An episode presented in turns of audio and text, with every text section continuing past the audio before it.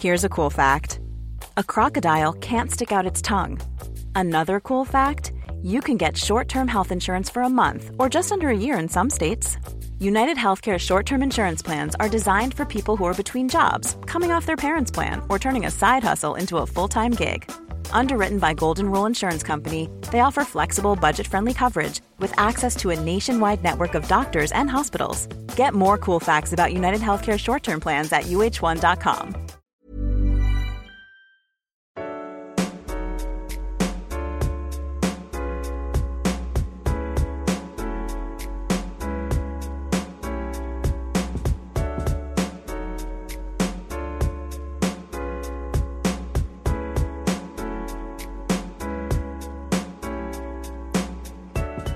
hello. It's Thursday, and it's time to welcome you to Waypoints, where the Waypoint staff and friends take a break to nerd out and deep dive on the culture, art, and entertainment that's been inspiring and provoking us lately. Gathered around the table this Thursday, we've got Patrick Klepek Hello, hello. and Danielle Riendeau. Who's ready for some basketball? I am always ready for more basketball. That's not really true. I'm always ready for more football. There's going to be less football than there was a few weeks ago, given that the AAF apparently already folded. Update, update So on a previous sad. waypoint. Um, the AAF has been shut down uh, three fourths through its its first season. It's gone. My, my my Apollos, who did well, I don't know what their final record was. They were one of the better teams in the league, but they didn't even make it to the championship. Well, there is no championship. No, the So yeah, what could, what could be more American than a league that launches with not enough money to pay its employees uh, for a complete first season and closes down when management's expectations and hopes are not met because there was no reason to suspect they would be. Uh, so farewell AAF. You are a classically American morality tale. Uh, I have a lot of sympathy to the for players XFL. who competed in this. Yeah, and uh, also I feel really bad for anyone who got injured playing in that league. Uh, Yeah, given that where this all ended up. sucks. That that sucks. But uh, Danielle, speaking of not even undercompensated athletes, but uncompensated athletes, Yes, completely Uh, uncompensated. your waypoint this week is a really fascinating profile of a women's college basketball star named Sabrina Ionescu. Yes. Uh, and the article Sabrina Ionescu is Always On by Mirin Fader. Uh, can you tell us a little bit about the article and who Sabrina Ionescu is and uh, what sort of the thrust of this profile is? Yeah. Uh, so I found it uh, sort of looking at uh, just general women's sports stuff, which occasionally I do uh, as an as an interest of mine. I have not actually followed women's college basketball pretty much at all uh, at any point in my life, other than just generally enjoying the game of basketball. Like many of the things in my life uh, about sports, it's sort of like uh, other than sports I've actually played, it's sort of like oh, I'm just always kind of interested in the games and and what's going on in them and and all of that. Uh, and I found this really incredible profile. It's in Bleacher Report magazine uh, about this really, really dominant player who just today I saw ESPNW kind of had her as number one in the you know upcoming WNBA draft. So she's really. Really good. She has the record for triple doubles. And that's not just the women's record for triple doubles. That is, she has way more than the next, like, than the number one male college basketball player. And triple doubles, correct me if I'm wrong. Again, not like a super basketball person, but that is okay. You're in a double Out of digits five on points. Out of five like major statistics, right? It's five or is it six? It is, but almost always it's referring to three. Okay. That's the thing. Like if you're That's posting triple. triple doubles with like steals, like if you get if you're getting in double digits on steal, well, that probably means you're playing a really shitty team. Honestly, Or, like somebody was screwing up. Like Gotcha. you you Yeah. owned somebody completely in that game. Yeah. Uh, but yeah, so by and large, it means double digits on points, double digits on assists, and double digits on rebounds. Uh, so it's I guess it's kind of a good measure of like completeness as a player. Like What's you the weren't just fifth one? uh, blocks. Oh, Oh. okay. Yeah, steals also and hard to are like so also hard to get double Yeah. digits on that, especially with um giant players. I think being de-emphasized in uh in basketball overall. But uh yeah, no, sh- that is a wild stat for her and a wild accomplishment. Yeah. Really really incredible. And i'm always interested uh sorry guys but i am always fascinated when a a woman athlete has some sort of dominance over like e- even like the men in that particular sport. I'm always like wow what's she doing? What's yeah what's she doing? Because that's not always necessarily the thing that you see Sure. every day. So it's always like wow oh my god I, I need to know more about this person it's a really great, uh, both sort of somewhat classical sports profile, you know, sort of looking at the person, what they're like, what they're like in conversation, what their basketball career has been like, and also a really fascinating sort of psychological portrait of a person who is almost pathologically driven. And uh, one thing I do want to talk about, we can get further into this because I know we're just kind of uh, dipping our toe in at the at the top here, but just what this kind of says about the way we look at athletes and the way we sort of frame their success uh, and and what it might mean in terms of at what point does an incredibly determined, incredibly successful athlete kind of push over into territory that is like a little bit terrifying and a little bit um, possibly unhealthy uh, because there are certain things about uh, how much of a perfectionist she is how much she is driven. The title of the piece reflects this that she's always on that she she doesn't really get to relax and take a break. She doesn't feel like she can relax and take a break. She always needs to be kind of striving for perfection not not just success but perfection. So that's that really uh, kind of drew my eye to this piece Yeah, I would say that's probably like the and like when I look at my notes, it was just like me growing increasingly uncomfortable with like the way she approaches uh the whole the, the sport, her athleticism, and it's what for me was like trying to figure out. And I haven't read enough. I- I've always wanted to read more sports books because as much as I follow sports, I haven't read a lot of like in hindsight, like deep analysis. It's mostly just like the surface level stuff that is like in the moment and and really profiles on like people who succeed and why they think and like how much is why they think they succeed versus like why they actually do succeed. And like reading this profile, it's like hard. Like I find myself just like viscerally responding to this notion that you you have to be perfect. You have to yell at your teammates. There's a whole side note like there's a whole lot of discourse happening now about like the like notion of yelling being like a useful way to like coach people up and whether that's just something people have gotten used to or if that is actually effective as a sort of like management technique. And I don't know, I, I kept going like, ah, she seems amazing, but also I do not want to be around her, which is brought up in the piece as like Sure. people had that reaction. And then I can't tell if they just became conditioned to doing to being around her and doing well or it's like a you know like you're a prisoner of, of of her own making but she's clearly an incredible athlete and i just that's i guess i loved the way the profile delved so far into her personality and the fact that i had that kind of reaction is both a reflection of like a really interesting person and a really well written profile piece. Um, I think one of the interesting things, like to sort of understand where she's coming from, one of the things that's profile like brought up right at the start is that there is nothing physically impressive abra- Right. about uh, Yeah. Ionescu as a player. Like, you know, we we've talked about other, uh, you know, when we were talking about like the NFL Combine, this emphasis on like what's their wingspan, you know, like let's measure let's measure the thighs on this dude, uh, you know, stuff like that. Just like and kind of these like you want ridiculous like proportions, uh, like incredible feats of strength, uh, not in like the Festivus sense, but like in the like you know Yes. uh, bench press, uh, you know, max out sense. or even the length Um, of fingers Right. Yeah, like hand size. Exactly. And Sabrina Ionescu is pretty average for a basketball player, even you you know, in women's basketball. She's not small, but she's not big.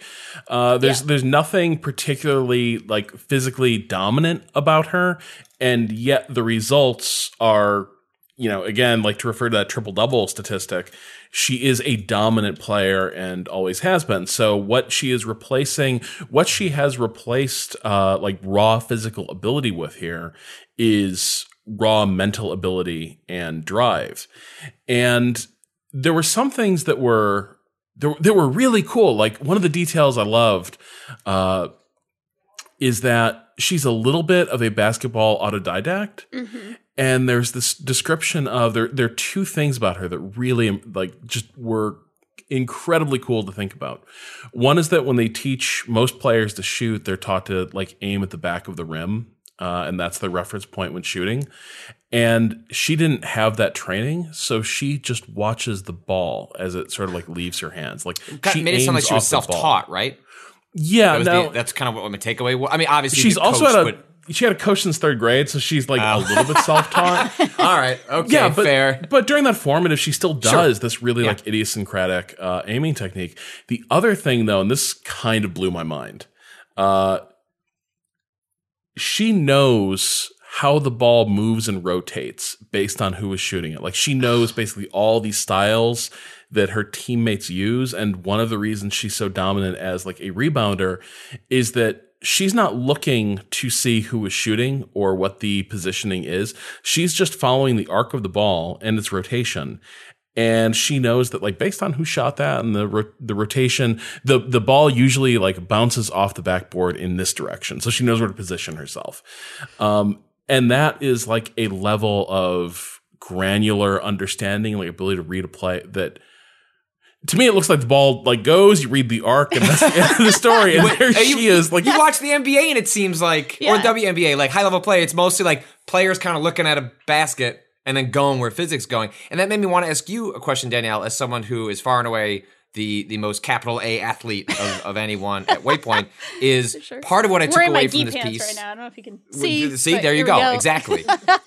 um, is reading this piece of that, especially that paragraph that uh, you know discusses how sort of like un, uh, how unlike the typical type you'd expect for like a a, a, uh, an elite basketball player, and how much his profile spends uh, illuminating the sort of like intelligence uh, efficiency she has. For you, as someone that has participated a lot more in athletics, like thinking about that like balance between like athletic IQ versus like like athletic, you know, like strength. You know, I'm trying to articulate like the, but you know like what I mean, raw like strength versus the intelligence and ability to kind of read patterns and execute Yeah, on that yeah. super well. Yeah, absolutely. That's one of the things that hooked me the most, other than the sort of psychological element here, is just how how fine detailed she is able to understand this game on. It does feel like she's operating, at least the the case is made here in this piece, that she's kind of operating on the next level because of how much work she's put in, because of how much perfectionism and determination she has put in.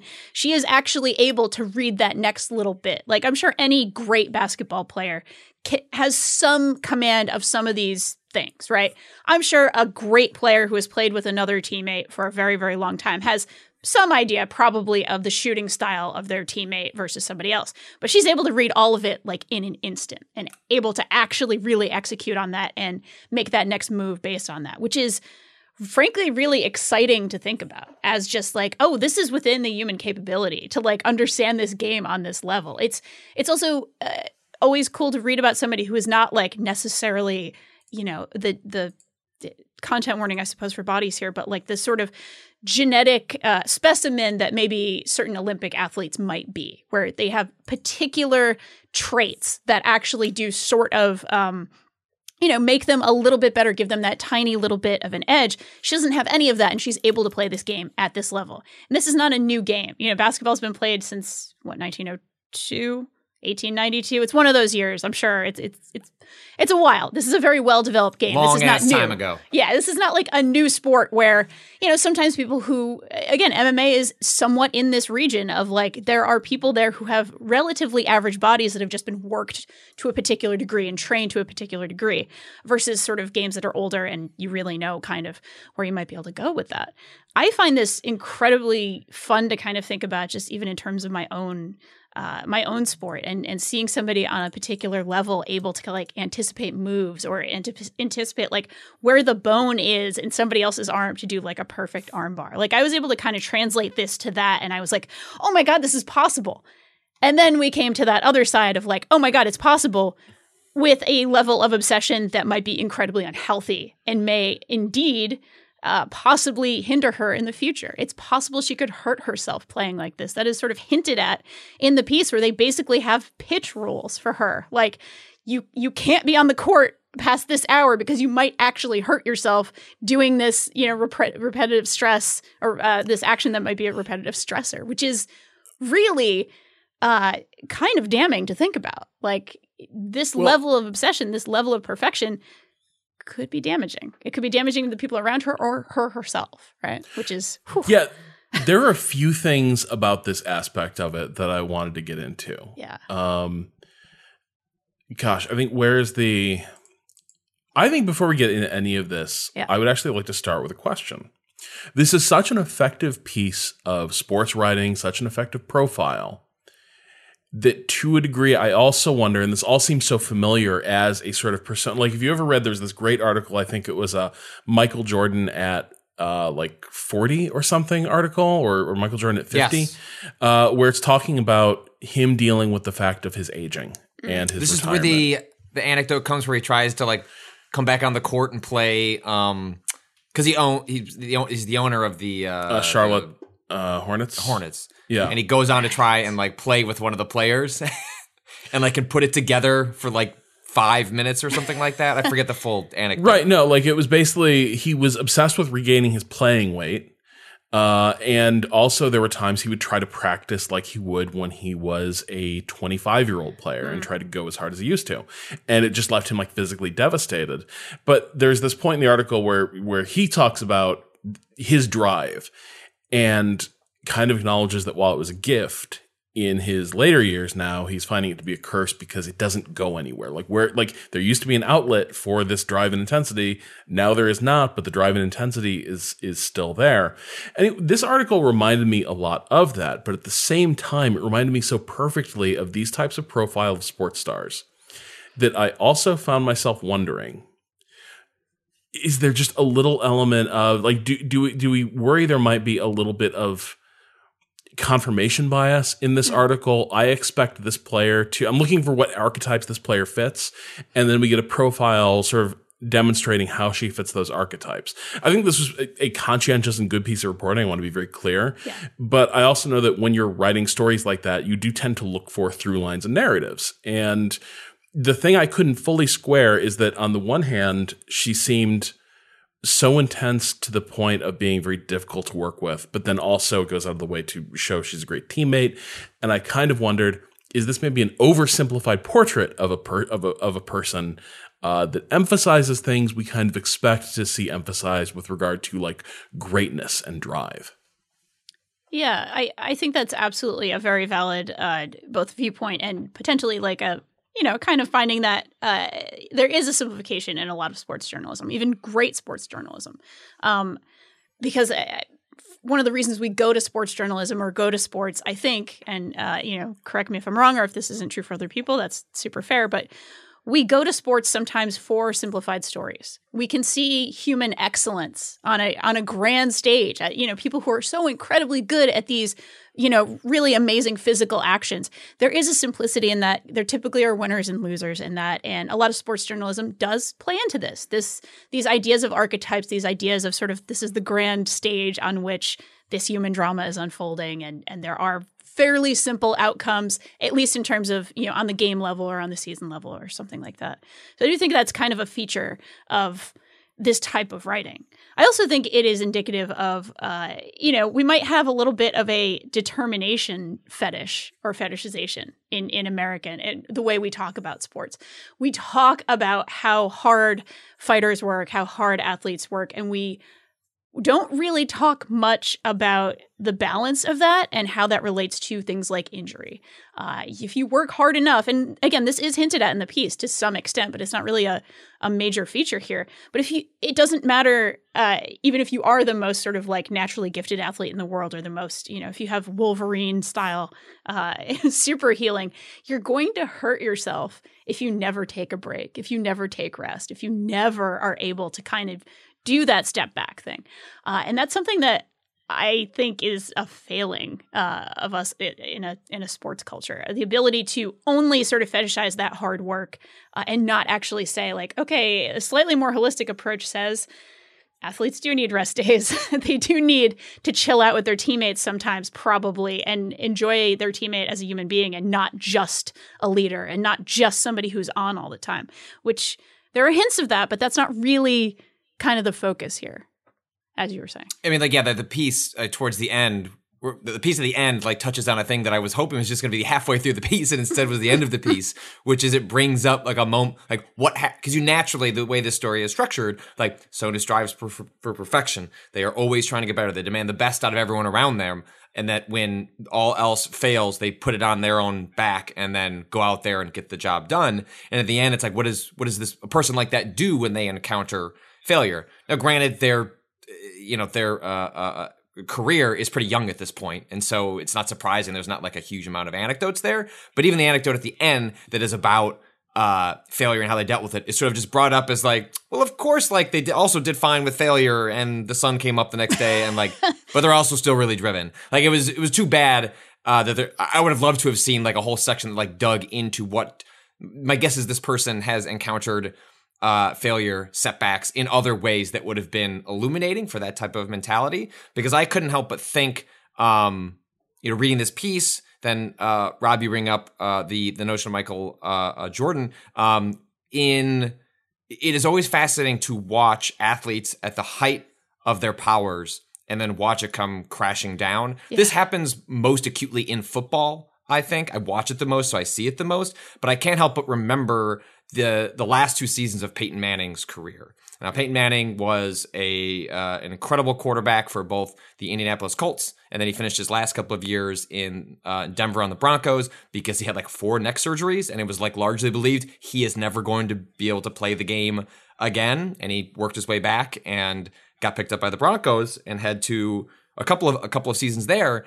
But what often happens with uh, these these quarterbacks is that they play until literally like they're they're, they're playing in, a, in an all pro season, and then the next season they show up and they can't do anything. And this was mm. so illustrated by the Broncos back to back Super Bowl appearances, in which uh, uh, a couple of years back they went back to back. They got their their ass kicked in one, and then they came back for Peyton Manning's final year.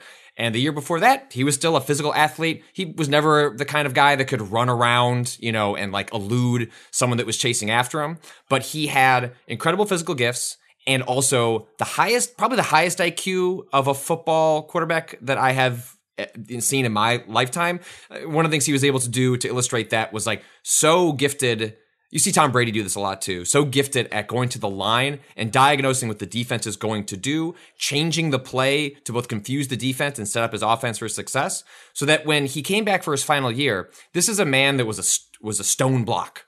He could not move. If the the someone from the defense got through, he was going down. He was not going to be able to elude them. He would literally just topple over like a pile of bricks yeah. because his body could do anything. He also could not throw the ball downfield anymore. A huge part about throwing the ball in football is being able to throw it 40, 50 yards for big plays.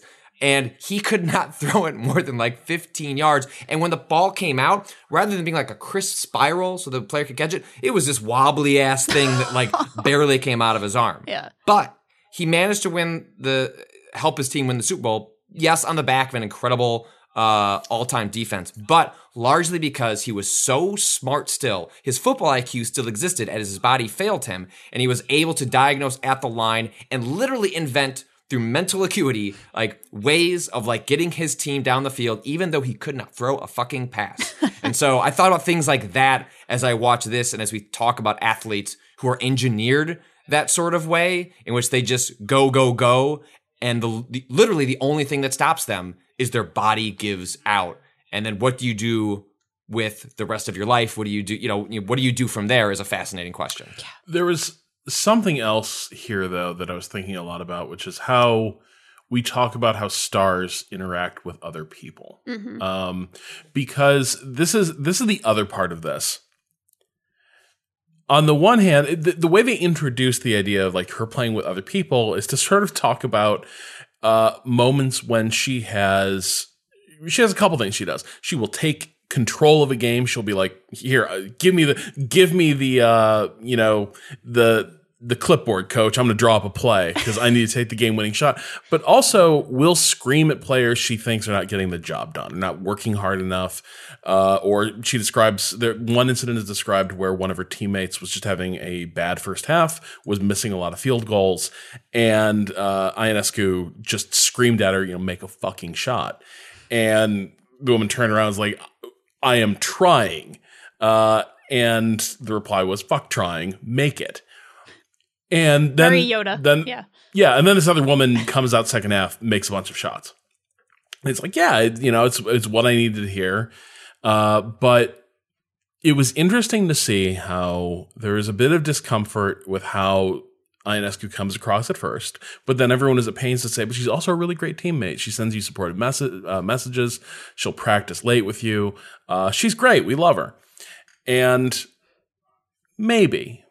But the other part of this is, in my experience, people remember being screamed at way longer than they remember, you know, a nice text message or like staying late at the office to like, you know, do extra work or staying late at the gym to take extra practice shots. And it reminded me a lot of, um, and literally in the opening of this, uh, one of Ionescu's favorite books is The Mamba Mindset, uh, which I think is literally by Kobe Bryant uh, about how he plays the game.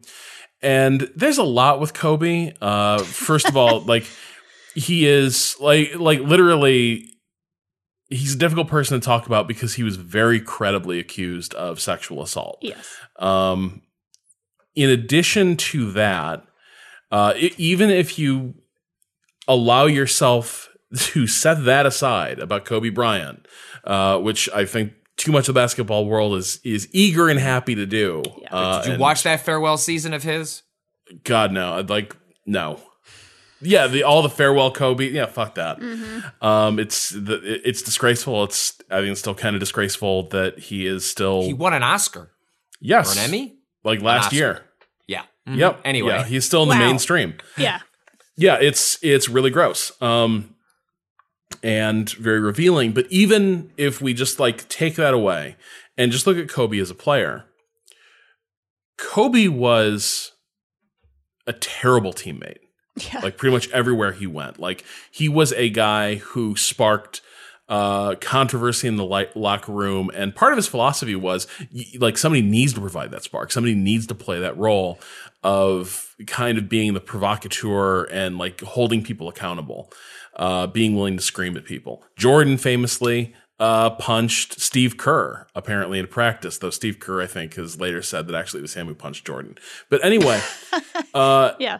but I, I started thinking about this this profile that Pablo Torre uh, wrote of, of Jeremy Lin when he was playing with Kobe at the Lakers, and talking about like one in the morning his phone buzzes, and it's Kobe being like, "Oh, I hope you're as pissed as I am about how this season is going."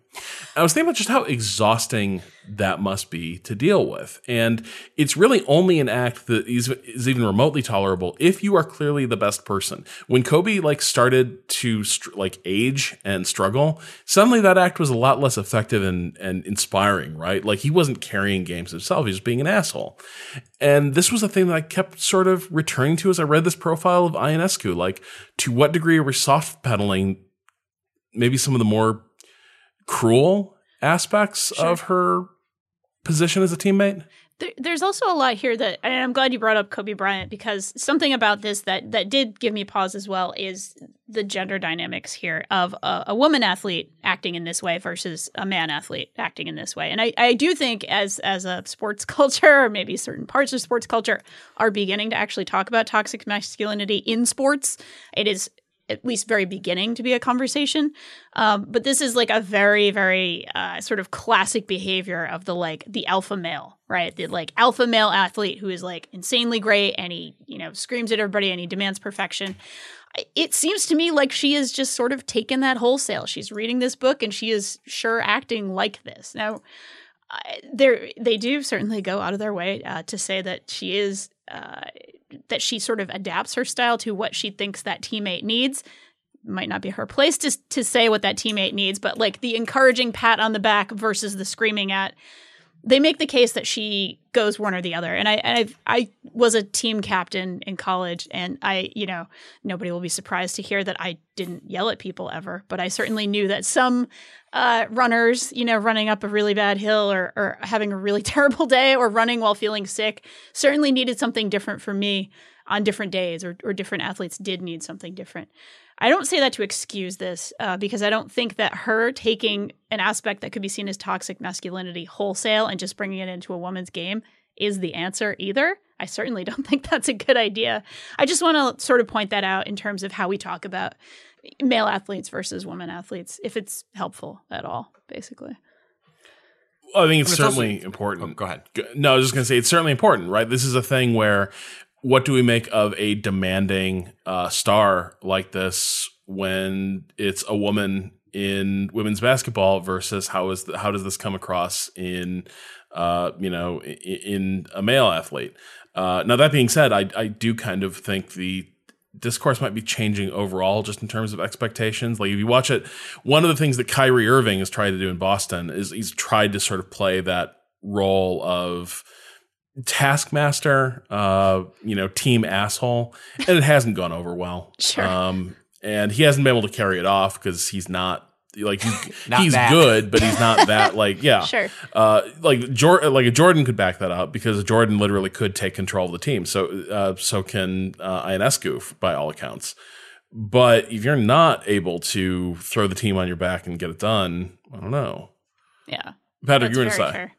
Well, I was gonna say it's also we have a lack of models to even look to, to for leadership, right? Like probably part of the reason she's reading books like this, why anyone would read books like this, you know, and we're all familiar with you know people in our own industry like getting into management roles, and that's no often no different than elite, you know, management leadership are often you know uh, one and the same or have a lot of crossovers. Like, what? How are you supposed to handle that stuff? People are often thrust into leadership roles by necessity, not by volunteer. Sure. And so once you're there, how do you find out the effective way forward? When, if you think about like the cyclical nature of all this, it's like, all right, well, the most successful ones have done it X, and then they are worshipped through books and sports mm-hmm. reporting that enshrine Y, which often sands out like the the harshest acts, aspects of it because we don't learn that stuff until decades later when people die or are more comfortable talking about the, the the aspects that didn't fit the splashy profile at the time.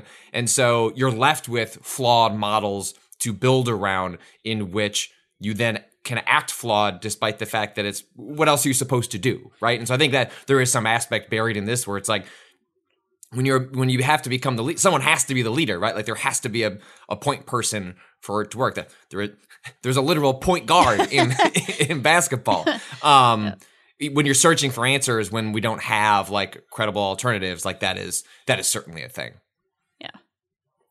Uh, either way, it's a really fascinating article, and definitely, I, I also don't follow uh, women's basketball, but I am going to be really curious to see how Ionescu's story plays out, right? And I'm very curious if she does go pro. I might actually start following wherever she goes in the WNBA because I'm just very curious to see how this act plays uh, when she's surrounded by a lot of women who've been similarly accomplished, right? And Yeah. like, I'm very curious how this act looks when you're not the person who brought the Oregon Ducks, uh, you know, out of near irrelevance into, uh, you know, the highest competition. So, uh, thank you. It was a great article. Uh, and I highly recommend checking it out over at the Bleacher Report. Um, and I guess we'll have to see what happens, uh, with, with Ionescu across her career. Uh, we're going to take a quick break and then we're going to come back with the rest of our show.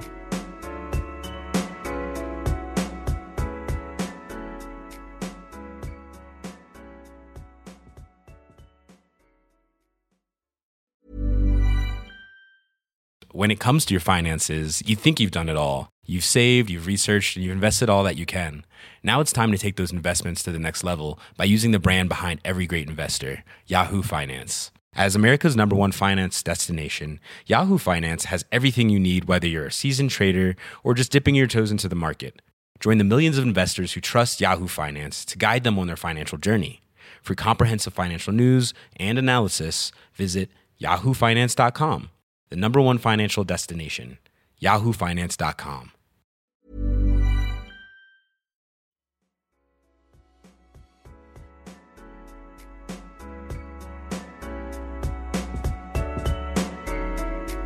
All right, so Patrick, uh, you said before the show you want you had a quick shout out. You've been listening to a podcast. We haven't talked about it uh, to date, but you mentioned that the second season of the podcast uh, Justice in America uh, just just came out and had sort of a fascinating conversation that you wanted to touch on, uh, you know, on the show. Yeah, I just briefly wanted to shout out, like, sort of as like the 2020 primary, you know, is is well underway. Um, I've, you know, I think like a lot of people spent uh, a lot of flailing post 2016 to sort of like re-examine my own personal politics, take it as a time to like just thoroughly go through what do I believe? Why do I believe it? What is the path forward? What if I was to reconceptualize how I think about various you know uh, uh, ideas I have held to be true or just not reconsidered um, over the years? And so you know, we've shouted out a, a podcast like Citations Needed, which is like really, really good at like calling out bullshit. Um, and I have found myself over and over like uh, I really enjoy criticisms of, of systems, institutions, but also am now like really hungry for, if not answers, but just like conceptual ideas, ways of thinking, points of view that are about, well, okay, if we can't do A, what is the alternative? Um, and so, uh, Justice in America is a it's a two season podcast so far. They just closed their second season, um, in which it's a episode by episode, really fascinating uh, dissection of the criminal justice pro- uh, process. If you liked uh, season three of Serial, like this is a really really good follow up to that to see like very in depth um, understandings of different parts of the uh, uh, criminal arrangements um, and, the, and, and the process that we use to to deal with uh, criminality in society. And the last episode opens with um, yeah, most of this podcast isn't necessarily about like solutions or paths to solutions. It's a lot of like understanding why things went wrong, what things are wrong, and uh, they touch on like how do we radically reconceptualize even what it means to speak about these topics. And one of those is like being a prison uh, uh, abolitionist, in which you literally conceive of how, what if we didn't have prisons, which is like a really difficult, like it's that's that's a fun thought experiment. But then like, okay, well, what the fuck do we do with like you know like it's it's very right. it's not neoliberal, it's not centrist to respond to that and go like, I literally can't conceive of that because you have grown up with and America has had society has had that for all time. And so the episode brings on a prison abolitionist to talk through like what does that mean, both like practically near term, medium term, long term. What are ways we can get there? What are ways that we're uh, that uh, places are already practicing um, the, the the idea of society without prisons? And so. I found it very useful to like have someone come on, talk through something that I would have originally had a response of like, I don't know how to conceptualize that. So what if we did something that was a little more pragmatic? And even if that's the way things actually end up going, I really, really appreciated the episode to like do a deep dive into like take incredibly and seriously something that you would uh, ordinarily have like a a response that is sort of like ah I just don't know what that means, and so you get scared of it. And I came away uh, like really enlightened and uh, interested in reading more about it. And so, just wanted to shout out that episode, that podcast. If you're if you're like me, th- looking for those types of things as we head into this part of the process of thinking of 2020, I I found that podcast to be incredibly useful. Nice. Very cool. Uh, oh, but and I also on that point wanted to if people have similar recommendations, like I would really like um, citations needed. One of the things they do really well is they break down centrist neoliberal policy and how much that overlaps with uh, uh, conservative uh, uh, foreign policy. It's really kind of one and the same. Like there really isn't a whole lot of like different thinkings, and they poke holes in that and show the hypocrisy. But also, I don't hear a lot of discussion of like what is like the leftist approach to reconceptualizing foreign policy. So people have like recommendations on stuff like that, like not just foreign policy, but just kind of across the board. They're like more specific ways to read up on not just what's wrong, but like what is a different way of doing it and how we could do it. I, am curious to hear those recommendations. So. It's interesting though you framing it as like ah as we head into 2020 uh because these are like Paul like it's very interesting to me because a lot of these ideas are way outside the context of the election cycle uh, for mm-hmm. sure, right? Like mm-hmm. prison abolition is a societal transformation level idea. Not, you know what right. I mean? Not, not a, yeah a lot of people are talking about criminal justice reform, and I think I listened to a bit of the show uh, and realized I didn't quite have the vocabulary to fully dig into it. I got a little bit lost in the uh, restorative justice versus transformative justice. Hmm, correct. Uh, like there's th- when you're dealing with like high level ideas like this, there can be a little bit of jargon or discourse that you're not fully like caught up on and it can make it a little bit formidable to to get into uh, but it definitely seemed like these are ideas and our political process exists primarily to, in terms of incrementalism and you know how can we how can we take the existing system and make it a little bit better uh, and ideas like this are really about completely rethinking how we achieve any sort of criminal justice? How would we even how would we even define or what, what just the word justice even means? right. like a central tenet of like reconceptualizing a world like without prisons. And it's like, yes, ultimately the world then probably does operate in an incremental fashion, but like right now, the Yeah. the arrow, the way it's the arrow is being pointed in the incremental uh, uh, progression in a way that is not rethinking how we could do it. And so for Yeah. me, it's like I'm trying to radically rethink my own position on those things and finding new ideas. So it's like, okay, yes, if at least if we could be, you can talk uh, as though we're going to change society. And yes, the pragmatic, the policy that is a little more pragmatic, it's a little more disappointing. But boy, if it's at least headed in a direction where we actually are rethinking things, like that's exciting and like a bet, like I find it to be a more personal, personally interesting way to think about that stuff. And so I'm trying to think about, even though that's not necessarily what's going to happen, you know, day one of 2021 um you know uh, but it's i still find it to be like a useful exercise because often i find my my own personal like fallback on pragmatism doesn't rethink what the end state is of that. And it's useful to to rethink what the the end state of that would be There's a wonderful uh, cartoon that was put up in the kitchen at the ACLU where I used to work. That was the sort of, it was just like a comical view of like what every different stakeholder sees a piece of policy as. And it starts with like a swing on a tree. And it's like, this is what the policy as, you know, as presented, as intended. And then of course it's like upside down when one other stakeholder looks like at it. The other one, the tree is upside down when another stakeholder looks at it. I'll share a link because I'm sure it's actually very popular, but it's like a very, I've always sort of thought of that whenever I've thought about policy discussions. And yeah, anything that gives more weight, more, uh, you know, strength to what what feels like a, a a better, more progressive way of doing things in life tends to help at least somewhat. Um, so my waypoint this week is a bit off the beaten path for what this podcast has tended to be. Is this a Uh, game? though- uh, sec- secretly just taking a waypoint radio topic and putting it into waypoints I'm okay well, with that. and also a way to force people to uh, look at the thing I want to talk about. Uh, Yeah. That's a, you know what I mean. Like yeah. Waypoint Radio is an interesting place because it's like, oh, here's what I'm playing this week. The discussion I really wanted to have about this required people to just like kind of look into this game a little bit more, uh, because I think it becomes more interesting if you can interrogate it a little bit. yeah. Uh, so my waypoint this week is something I talked about on Waypoint Radio last week. I want to say, or maybe a couple weeks ago. Uh, it's the Occupation by White Paper Games, and as I said on that show, it is a game of it is um, it is an immersive sim uh, about political intrigue and conspiracy in an alternate universe like 1980s Britain.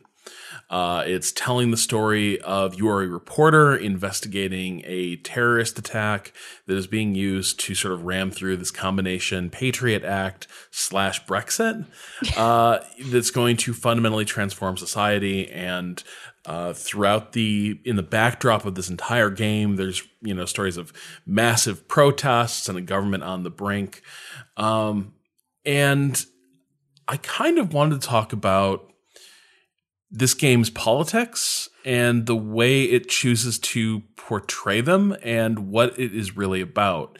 Uh, because I think it's a really interesting game, but I remain there's something about its its portrayal of politics and and what it's communicating and its use of setting uh, that is sitting somewhat awkwardly with me, and I kind of want to talk a little bit about what we make of a game like this. Uh, Danielle, you you got into it a little bit. I always sort of figured it would be, it would be up your alley uh, as as a sort of uh, small scope immersive sim. But I'm curious what what your take on was of this game and what you think it's trying to say. Sure, absolutely. Well, first of all, I did I played quite a bit of it. I did not finish it, so I, I have to caveat that. I have looked at YouTube videos. I have sort of looked at things, uh, and I, I did really enjoy it. But my core uh, sort of uh, I, I completely hear what you're saying, and I I also have the same feeling of okay. I wish uh, I had a complete understanding of what the Union Act really was. Uh, I, clearly, it's an anti-immigrant act. In in the game, I should I should frame this.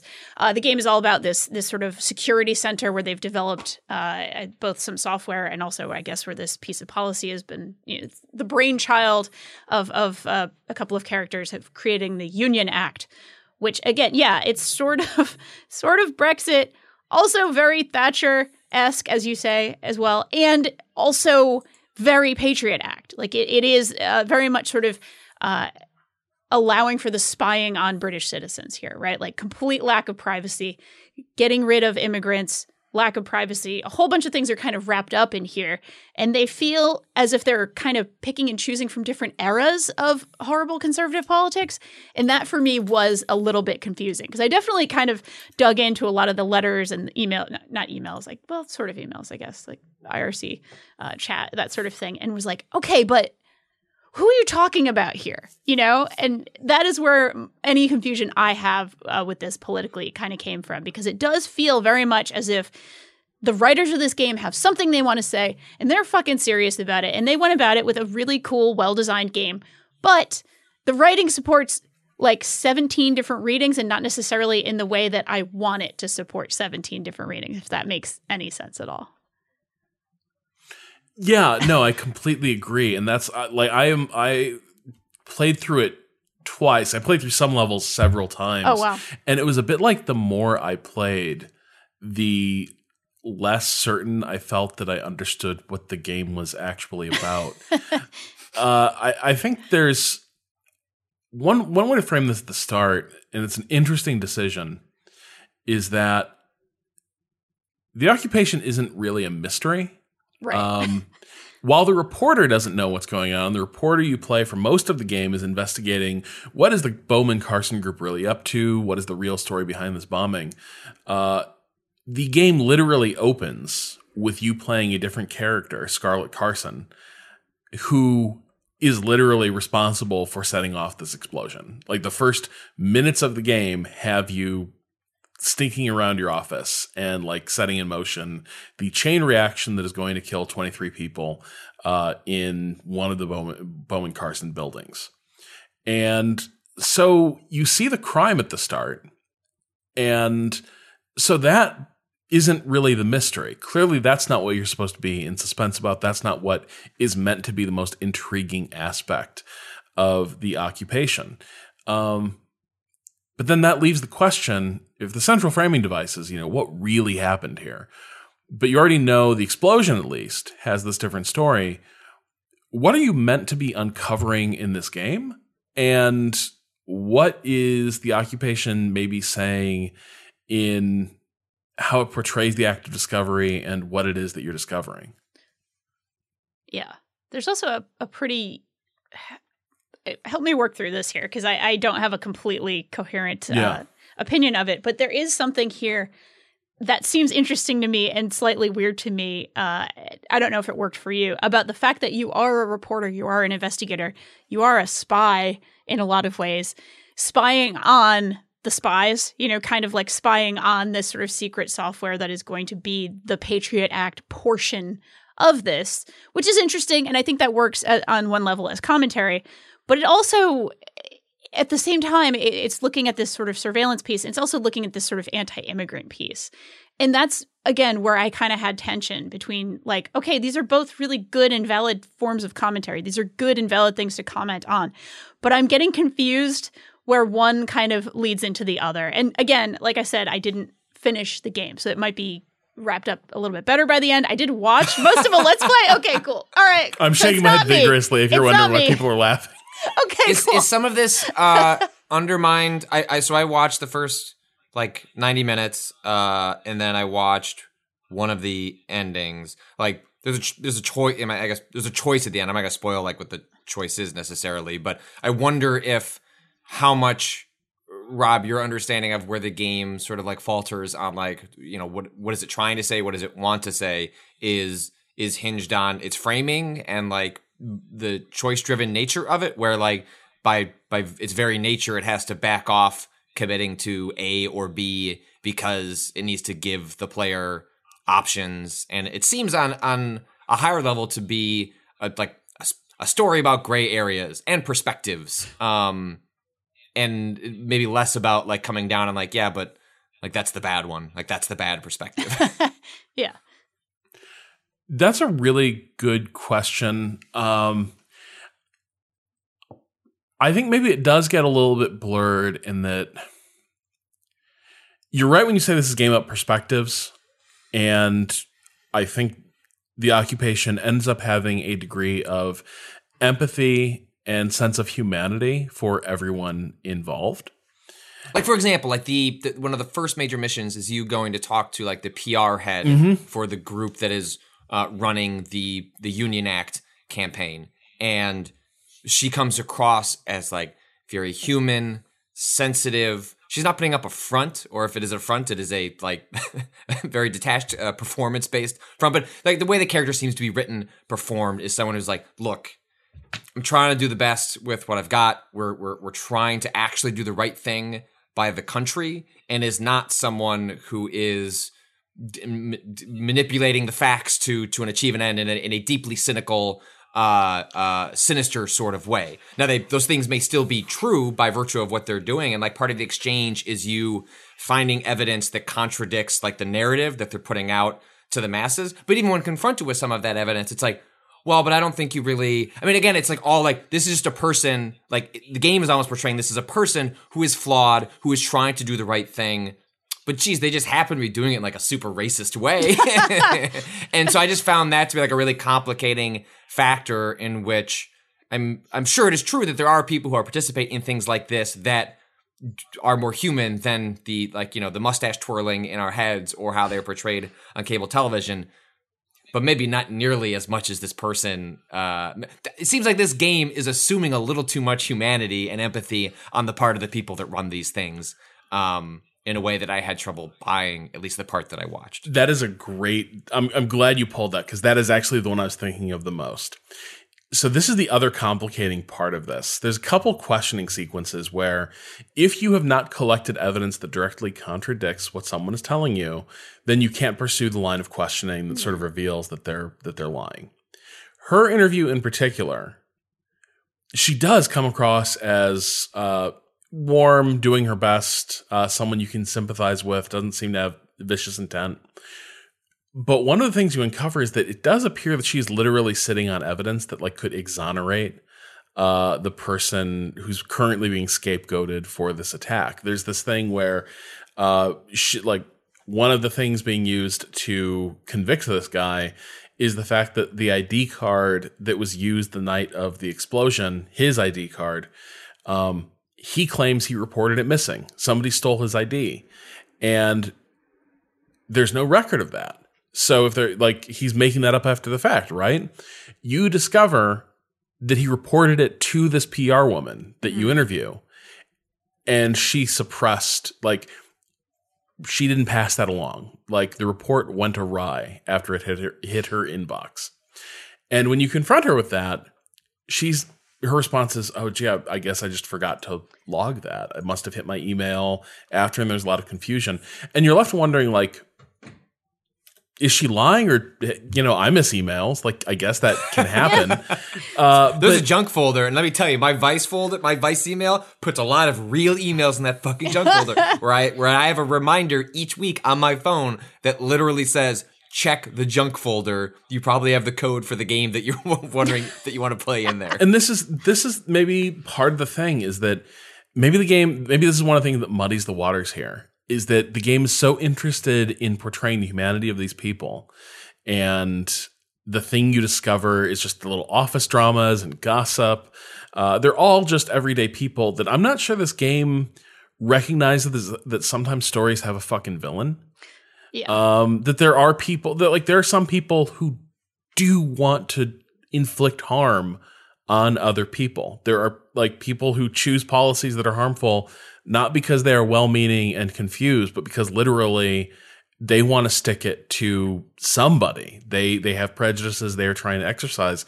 And that interview is a perfect example of even if you catch her red-handed and lie after lie, you can still come out of that meeting being like, man, I guess everyone here is just, you know, doing their best in a confusing time. What's so interesting about that particular interview, I had the, the the telephone records that she even when you sort of show her again, he the the suspect uh, in the bombing was uh, actually calling from another location, which sort of uh, helps to prove his innocence. But she sat on that too, and if you show it to her, she's just kind of like, I, you know, I don't know. Like she, she's just such a master of spin, which is hilarious because, of course, she's clearly either she's either completely incompetent or great at PR, which is her job. So that's nice.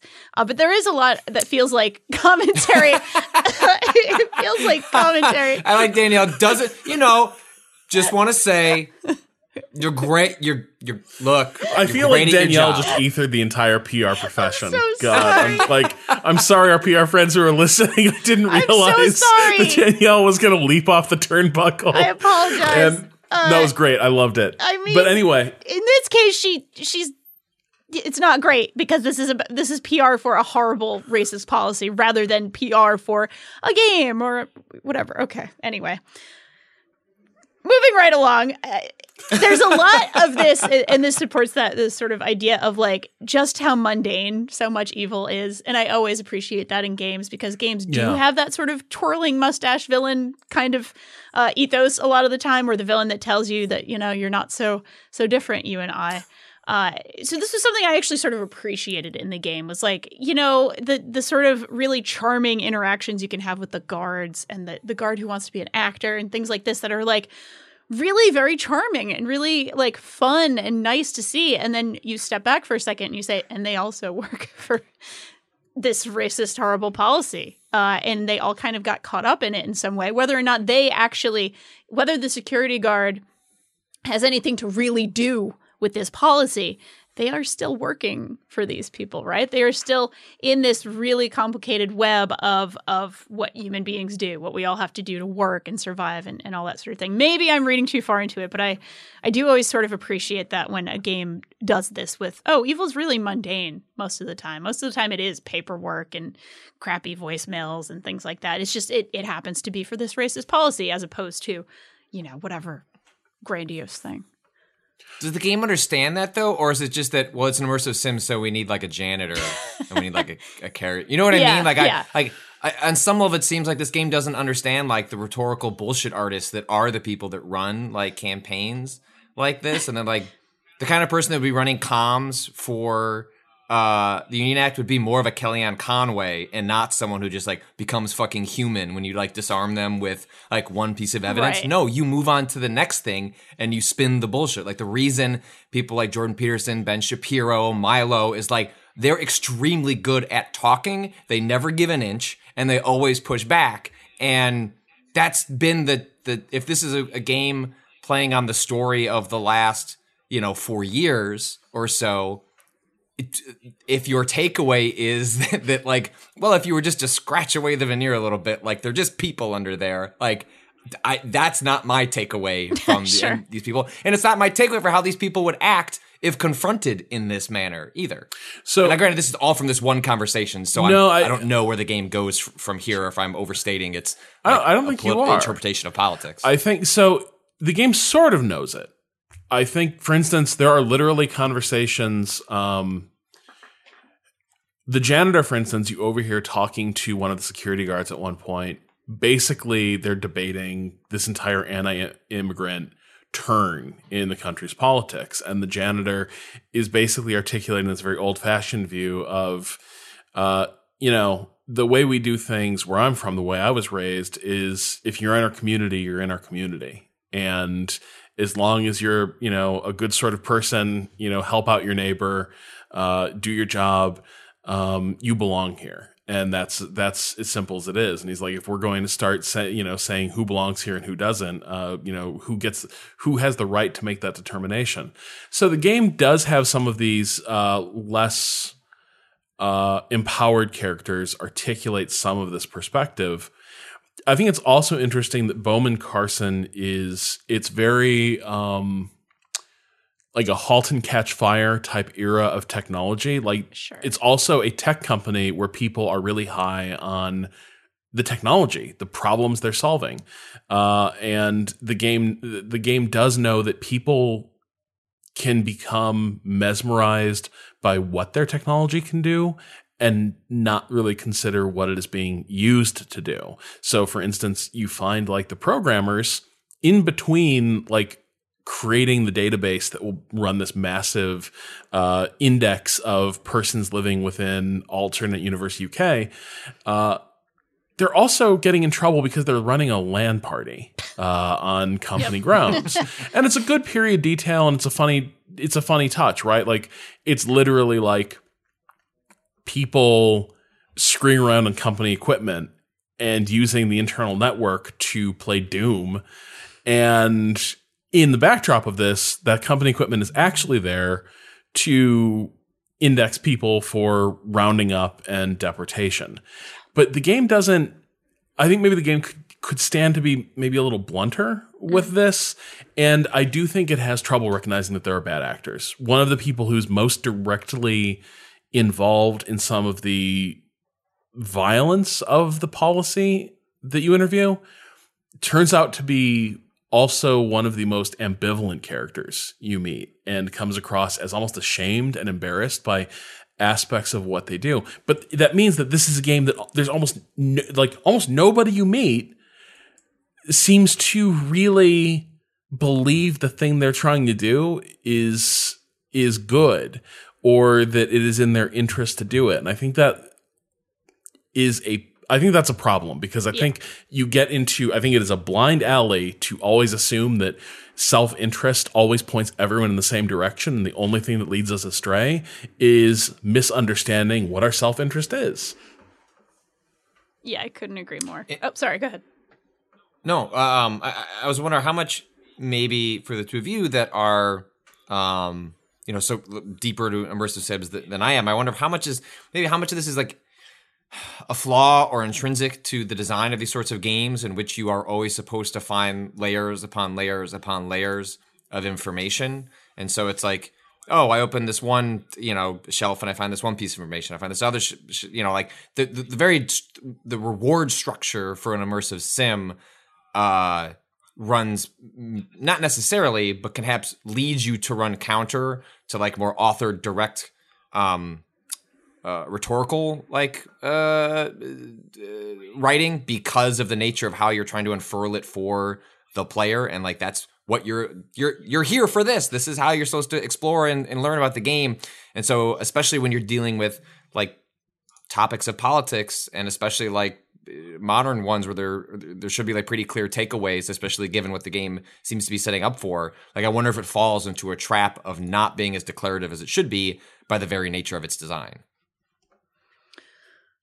in in sort of trying to work through that question, I sort of did a little baby thought experiment of like if I, if I t- in real not in real life, but if I was somehow able to create a game out of my office, for example, and actually go into everybody's email and actually go through every piece of information on everybody's computer and you know do the immersive sim thing in some sort of real life setting with the amount of information that's there, it would probably be pretty hard to come out with any kind of distinct through lines, right? And maybe we could find a couple uh, that sort of made sense. But so much of the real world is is information overload, right? And we're sort of trained in certain ways to look for particular pieces of information.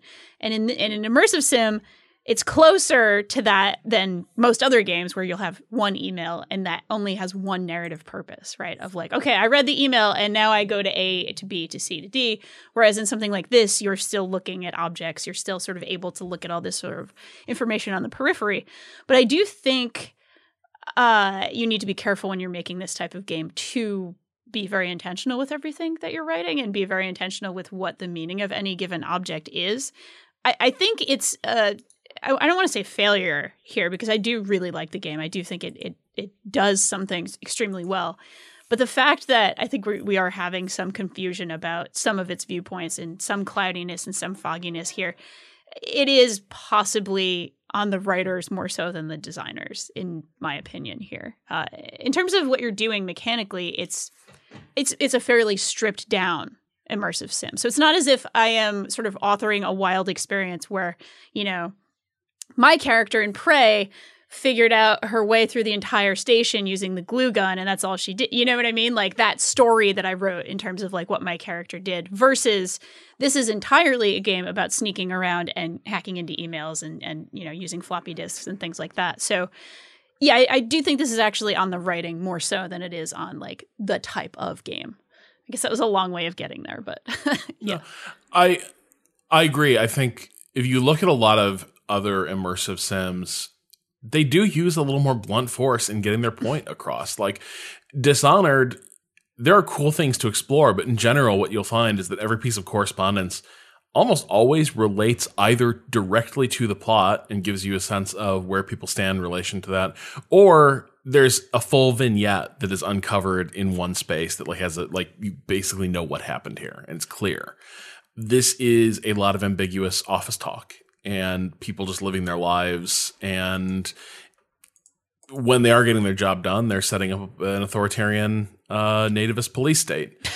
But they don't really identify they don't identify uh, clear through lines with that i do think what i do put on designers is it should not be anywhere near as hard as it is in this game to unpack all of all of what is going on Sure. like i ended up playing levels way more than i actually wanted to because i just needed more time to explore and find what the hell is going on and actually listen to audio tapes uh, and, and figure that stuff out so i think that is they made it hard to access the complete picture they're they're trying to paint. Uh, and I and I think that is another that is an unforced error in terms of this is this is kind of an intricate story with a lot of nuance, but then you also put everything on a clock that doesn't give you a lot of time to appreciate the nuance and sort of meditate on it. Uh, so it is it is a complicated story that literally doesn't give you time to read it. Um, and that I think is another area where the occupation kind of stumbles. Uh, I I don't know. I, I I would like a patch at some point to come out and be like, you know, easy mode. We got rid of the timer. Hell yeah. Story mode. Easy mode. Yeah, yeah. Especially like that's the weird thing. I, I I always did feel like this game Yeah. almost like has this horror of turning into uh, everyone's gone to the rapture, where literally you just walk through scene after scene and see and and and see a tableau. Um, but their solution was, you know, what if tiny office alien isolation?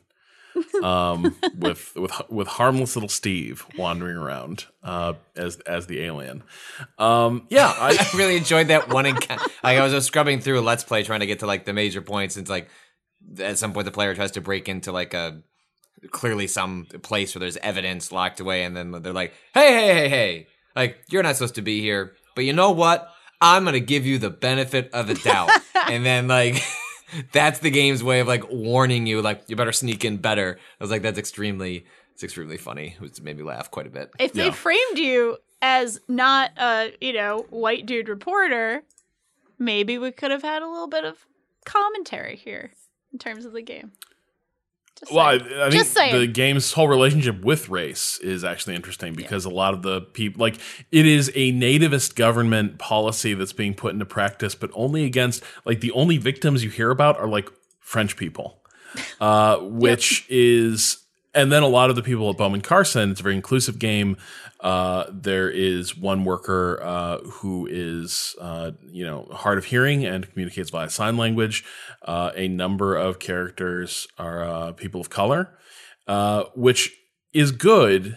But again, if you are literally making a game about like nativist policy, that is rarely just about one's immigration status, where like, oh, it's just you know, doesn't matter if you're white. We just want to make sure your paperwork is in order and and, and you belong here. There's almost always an element of like uh, racism uh, built around like your religion or the color of your skin, and this game kind of sidesteps that. And I understand why you might want to sidestep that. Like you want to present it just in the purest, most abstract form of what a policy like this would be, but it does leave you in a weird place where, um, you know, you have a racist policy in a game that models a society without racism. Uh, and that ends up being a slightly strange place um, for for the for the game to wind up. Uh, just an aside here, uh, you know, we're, we're running a bit long. I also just thought it was strange that with the 1980s setting, clearly there are elements of the Thatcher period Yeah. uh, trying to be evoked here. And again, though, the politics are completely removed from Thatcherism, which is almost entirely about um, like economics and about breaking leftist organizations and breaking up worker power and favoring corporations and privatization. Uh, there are there's a lot of that, and and the, it's it's very strange because the game is trying to is sort of capturing the tumult of 1980s UK politics, but nothing that actually made them tumultuous, which I think is a bit odd. Yeah, I kind of wish they would have picked uh it's not they, that they could only pick one thread, but if they kind of kind of stuck with one and and maybe had some supporting detail uh, from others, I think it would have really helped some of this go down in terms of being just not as confusing about what the voice is and about what it's saying. Um, it is a little bizarre that they didn't just go with the the Thatcherism, given that this is the time period uh, for that, and you could you could do plenty of things with the war on the poor that you are also kind of trying to do uh, with the war on on immigrants and on uh, you know completely dismantling privacy rights. So this is again, uh, I wonder if it's something of a problem. Uh, just just guessing here, but I do wonder if it was just kind of a bit off more than they could chew thematically and narratively here for how tight yeah. of a game this is and, and ended up being, which is not a it's not a complaint to say that the, that the game is tight and, and, and a fairly you know reasonable uh, length in terms of playtime, but for how much content is here story wise and how many kind of like really dense political threads they're pulling at, it may have been better to kind of focus on one here. Yeah, I think when you are using a combination of political moments and then aesthetic from a different period, um, you need to have space to explore what you're doing. Otherwise, pastiche can end up becoming camouflage for whatever point you're trying to make. And I think that's where the occupation kind of ends up. Uh, it's frustrating because I think this has been one of the most interesting games I played. This is why I made it a waypoint. Like, I think it's a really fascinating game. I think its politics are interesting, even if they're not clear. Like, I think it has a flaw that its politics are not clear because it means the story that it tells I still don't exactly know what story I'm meant to draw. Like, what is the through line? What am I supposed to draw from this? Uh, but I don't think that completely overshadowed for me the degree to which this was a cool concept and in a lot of ways was pretty well executed. Uh, they bit off more than they can chew, but it was a good bite. Yeah. I agree. It uh, was a good bite. Yeah. yeah.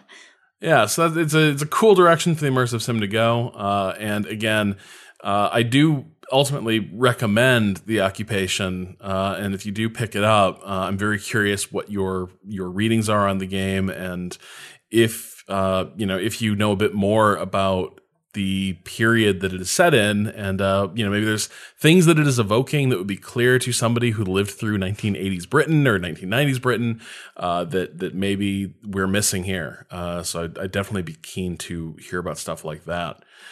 Uh, anyway i think that will be it for today's show our thanks to Too Mellow for the track Slide Asleep off the album After Midnight. You can find that at twomellowmakes.bandcamp.com. You can keep up with all of us at waypoint.vice.com. I'm Rob Zacny. You can find me on Twitter at Rob Zacny. Uh, Patrick, where can people find you? At Patrick Klepek. Danielle. At Danielle R.I. And that will do it for this week's Waypoints. We hope you've enjoyed the break. Please be sure to rate and review us uh, on your podcast platform of choice if it allows such a thing. I think we're a five star cast, uh, but really, it's it's up for you to discover. We're in the triple we'll doubles, you know. Yeah, exactly. like just breaking records all the time. Uh, true, mostly on length and uh, lack of discipline, but nevertheless, records are being broken. Uh, we'll be back again with Waypoint Radio on Friday. Uh, you should also be sure and listen to Be Good and Rewatch It, where this week uh, Austin and I ended up t- getting sidetracked into. We had to put Pride and Prejudice on break for one week. Uh, and we ended up getting sidetracked into another Jane Austen adaptation, 2009's uh, BBC adaptation of Emma, starring Jonny Lee Miller and uh, Romola Garai, which was really, really good and made for a very good discussion. So I hope you'll join us for that. And join us again next week for another episode of Waypoints. But until then, do not give in to astonishment.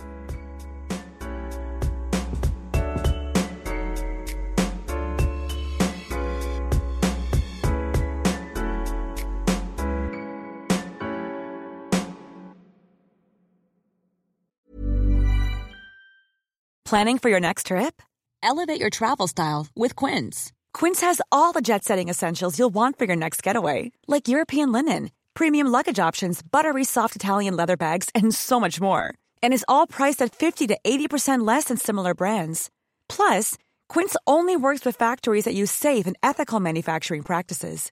Pack your bags with high-quality essentials you'll be wearing for vacations to come with Quince. Go to quince.com slash pack for free shipping and 365-day returns.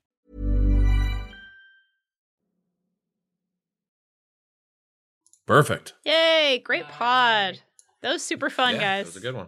That was great. I enjoyed was, that one a was lot. an extremely good pod. Good meaty pod, and also fun. and it was only an hour 15. See? Tight. We we can do it by Tight. accident. nice. Kato, you're laughing a little too hard at that.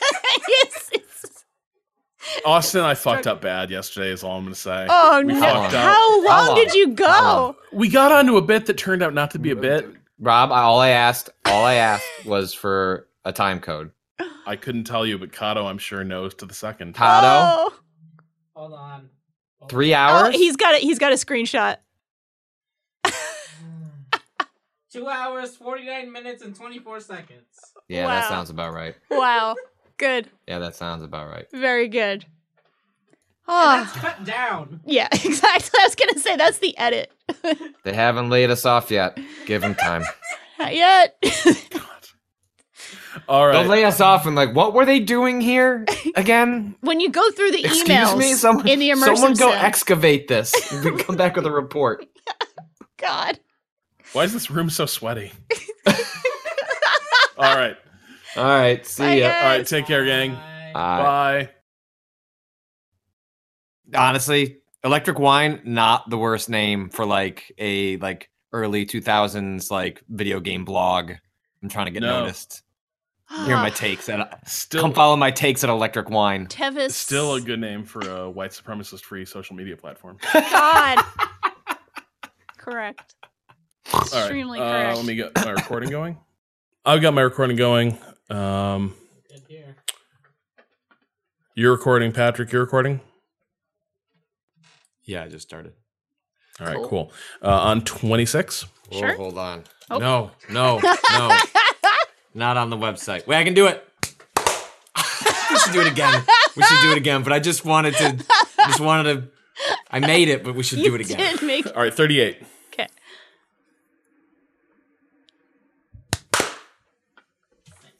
Like I got there and like the page was like caching and loading and the seconds were going by really fast, but I was like, I'm gonna, I'm jumping in. I got I, it. no, I love hurry up offense. Uh, clap. Hell yeah. All right, here we go.